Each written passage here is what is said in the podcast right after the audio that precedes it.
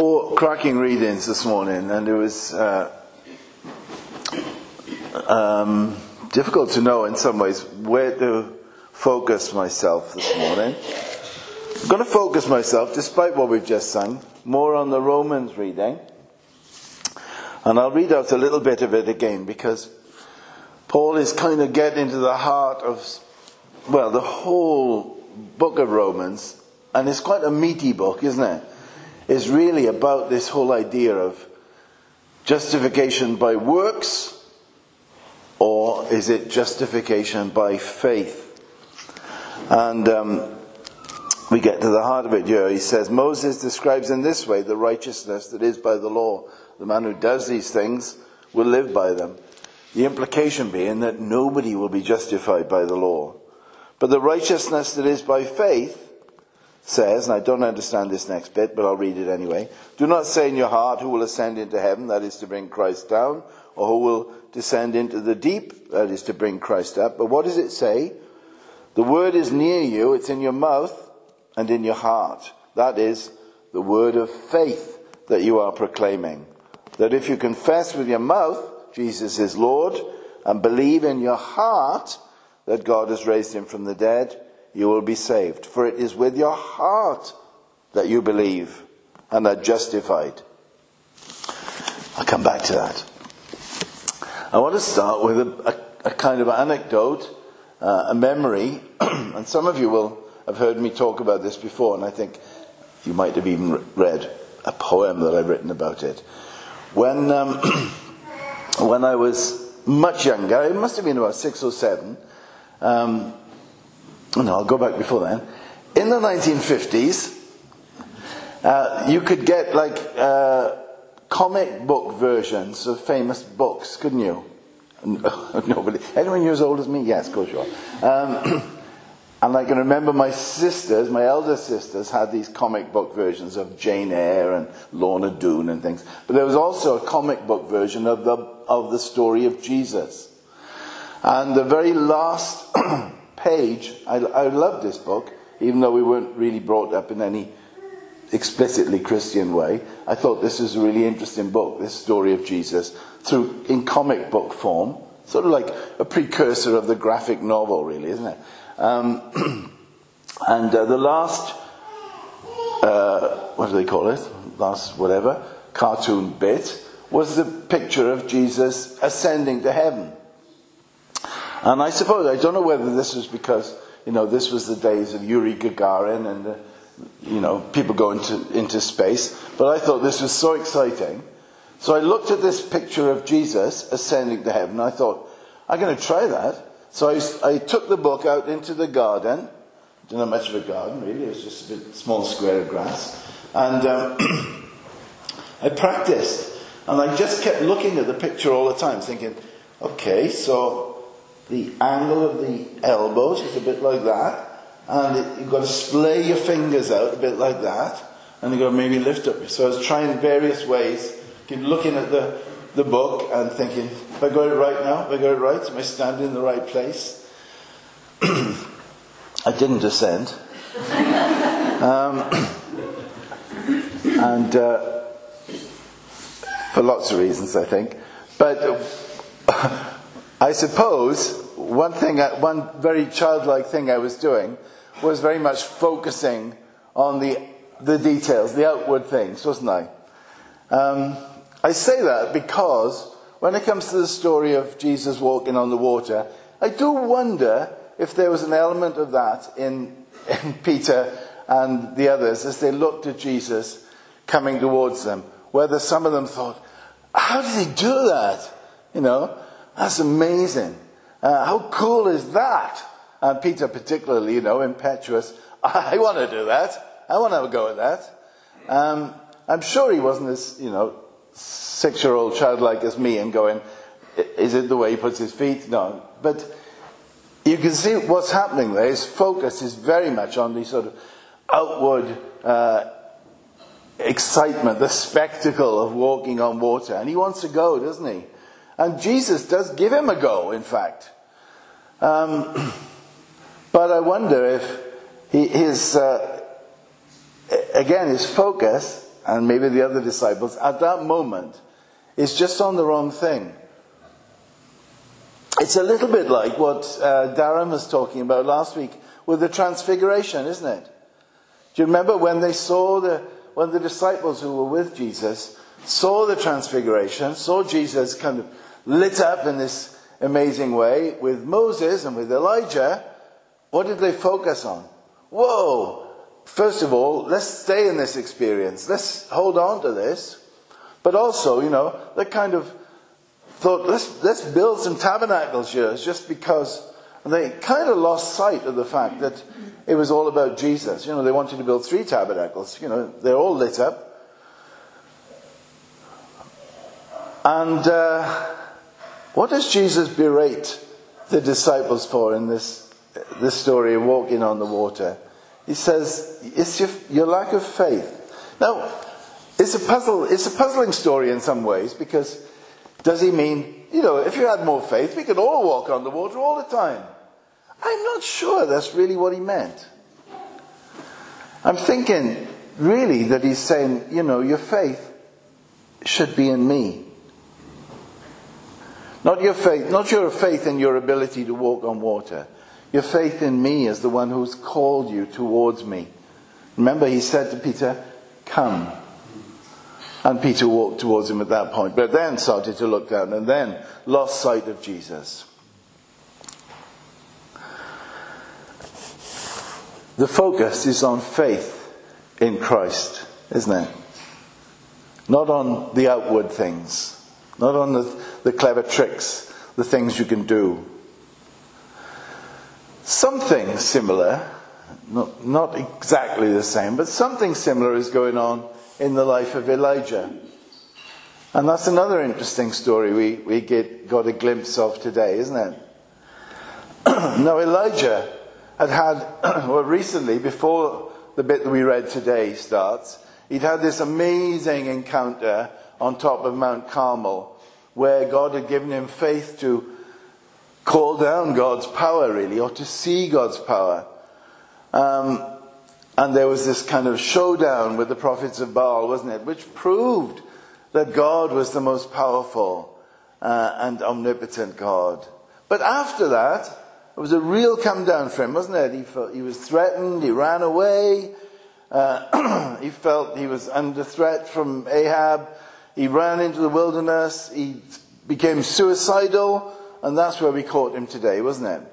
He wants to hear, he wants to see God's spectacles again. He wants to, it's not God's glasses, God, the, spect, the spectacular things that God can do. His focus is on the big, is on the outward things again, isn't it? And that's why I think we got that marvelous bit about, let me, let me read it out again. And Rob read it beautifully for us. Um, if I can find it. 1 Kings 19, wasn't it? Bear with me.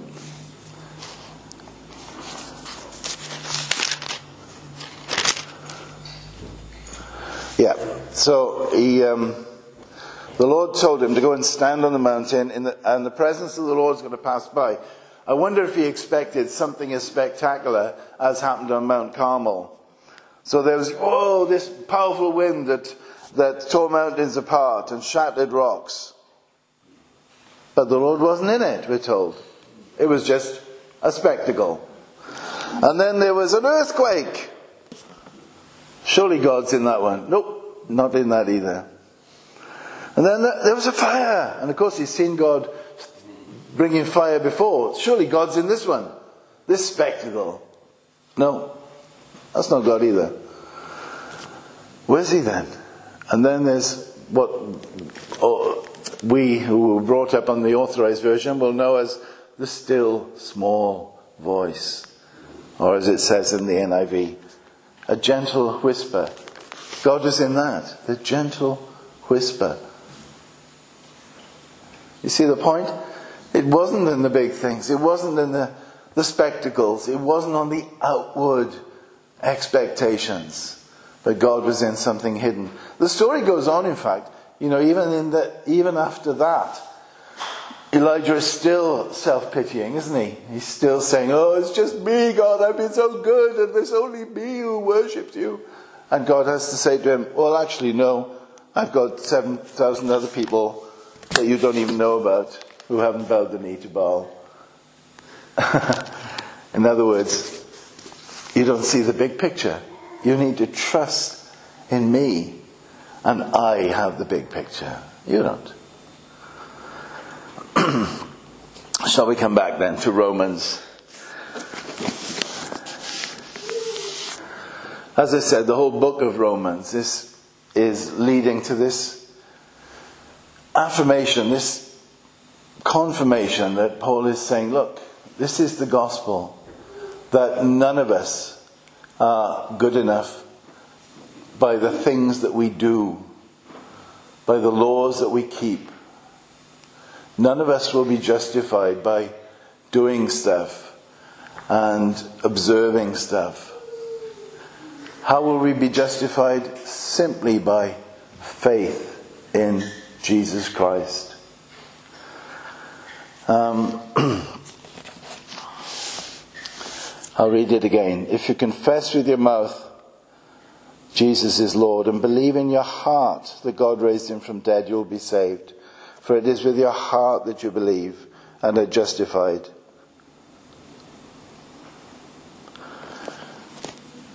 The, the word saved is not something we use too often, I suppose. If you were brought up in kind of uh, evangelical nonconformity, you would have used it a lot more to talk about conversion. It's not the only word to do with conversion, is it? We can talk about being in Christ, we can talk about being converted, we can talk about being born again. But saved is another word to remind us that in Christ there is security and salvation. And, but it's only in Him. Now, when Paul is talking about, you know, you can't be justified by keeping the laws, then he's talking about the Jewish laws, isn't he? And the complex series of rituals and sacrifices and so on. However useful those were, and they were useful, of course, otherwise God wouldn't have instituted them. However useful they were in pointing beyond themselves to the greater sacrifice that was to come however useful they were in reminding us of what God's requirements are and about his hatred of sin. Just by observing those things, what one didn't become justified. The, the stream is there right throughout Scripture. Believe, faith, belief. and I wonder if they obviously he's reminding them don't look at the outward things and think that in them you have your confidence. Is it true for us today who call ourselves Christians? It can be, can't it? That we can focus on outward things and think that in them we have our salvation and security. In those things we can somehow please God. You know, we, it's the first lie stroke half truth we were ever told about Christianity when we were kids, wasn't it? Be good and you go to heaven. Um, you, can, you can understand what I mean. It's a lie stroke half truth, can't you? Um, because it's only in Christ that we can know our path to heaven. So, are we still, perhaps, is it still possible that we might miss the point and focus on outward things as our salvation and our security. Well, we need to guard against that, don't we? So make sure that we're not thinking, for instance, well, but I attend church every week. Not everybody does. So, you know, God must be pleased with that. or we might say, look, I read my Bible every day. And uh, th- there's got to be efficacy in that, you know, that God really must be pleased with me for that one. Nobody could be a, a more vociferous, is that the wrong word? Um, um, enthusiastic, uh, enthusiastic enthusiast for the communion service than me. I love the fact that we can have, you know, whatever your churchmanship is, as Stuart reminded us recently, you know, whether you consider it more than just a, a symbol, more than just a remembrance service, whether you call it Holy Communion, whether you call it Eucharist, whether you call it the Lord's Supper, whether you call it the breaking of bread, the opportunity to share together in the communion service is fantastic means of grace. And uh, I would encourage people to come on, Wednesday, on Thursday morning. Um, but is that winning for us? Salvation? The fact that we can do it more often than other people? Of course not. Is, is it, is our confidence in that communion service? Our confidence is in Christ and we remember him in that service. You see what I'm saying? That all of these, the means of grace, reading the Bible, taking the Lord's Supper, uh, prayer even, those are the outward things that, that God gives us to help us grow in our faith, help us to know His, His presence among us. But they're not our salvation. Our salvation comes from our faith in Jesus Christ as our sacrifice for sin. At the risk of being excommunicated from the Anglican Communion, from the Church in Wales, I will say the same thing about baptism and confirmation. That unless it's an outward sign of an inward faith in Christ, it has little value. Shoot me now. but baptism is an outward sign of what must be a real saving faith inside an individual. Now, I know when we talk about this, when we talk about faith as opposed to works, it gets abused, doesn't it? And we hear, you know, it's easy to say just over in North American evangelicalism, I don't know. I don't think it's just there, but we do see it abused, don't we? People say, well, I believed in Jesus, so I'm saved, and I can do what I like now. And I think uh, this is why Paul makes it a sort of a double thing here. He says, not just believing in your heart, but um, confessing with your mouth that Jesus is Lord. Now, I believe he means a lot more than just saying the words. That confession with your mouth, I think, is in the way you live. And especially remembering what it meant to, in, under Roman occupation to, to confess publicly that actually Caesar is not Lord, but Jesus is Lord, you know, and living, and living that out in your life. And I think that's important for us to remember that simply saying we believe, oh yeah, I believe, I've believed in Jesus, you know, I've accepted him into my life, and so on, it's not enough, you know. It's not enough in the sense that we need to check that that is real. And that's why the, the whole book of James is about that, isn't it? He's saying, you know, faith without works isn't a real faith at all. It's dead, you know. If there's a real faith within you, it will express itself in a Christ like life, or in, in a life that gears itself to living as Christ wants, that will take on these means of grace that we're talking about, you know? Bible reading and prayer and fellowship and the Lord's Supper and so on, that these things become meaningful then because of the inward faith that we have. And Amen.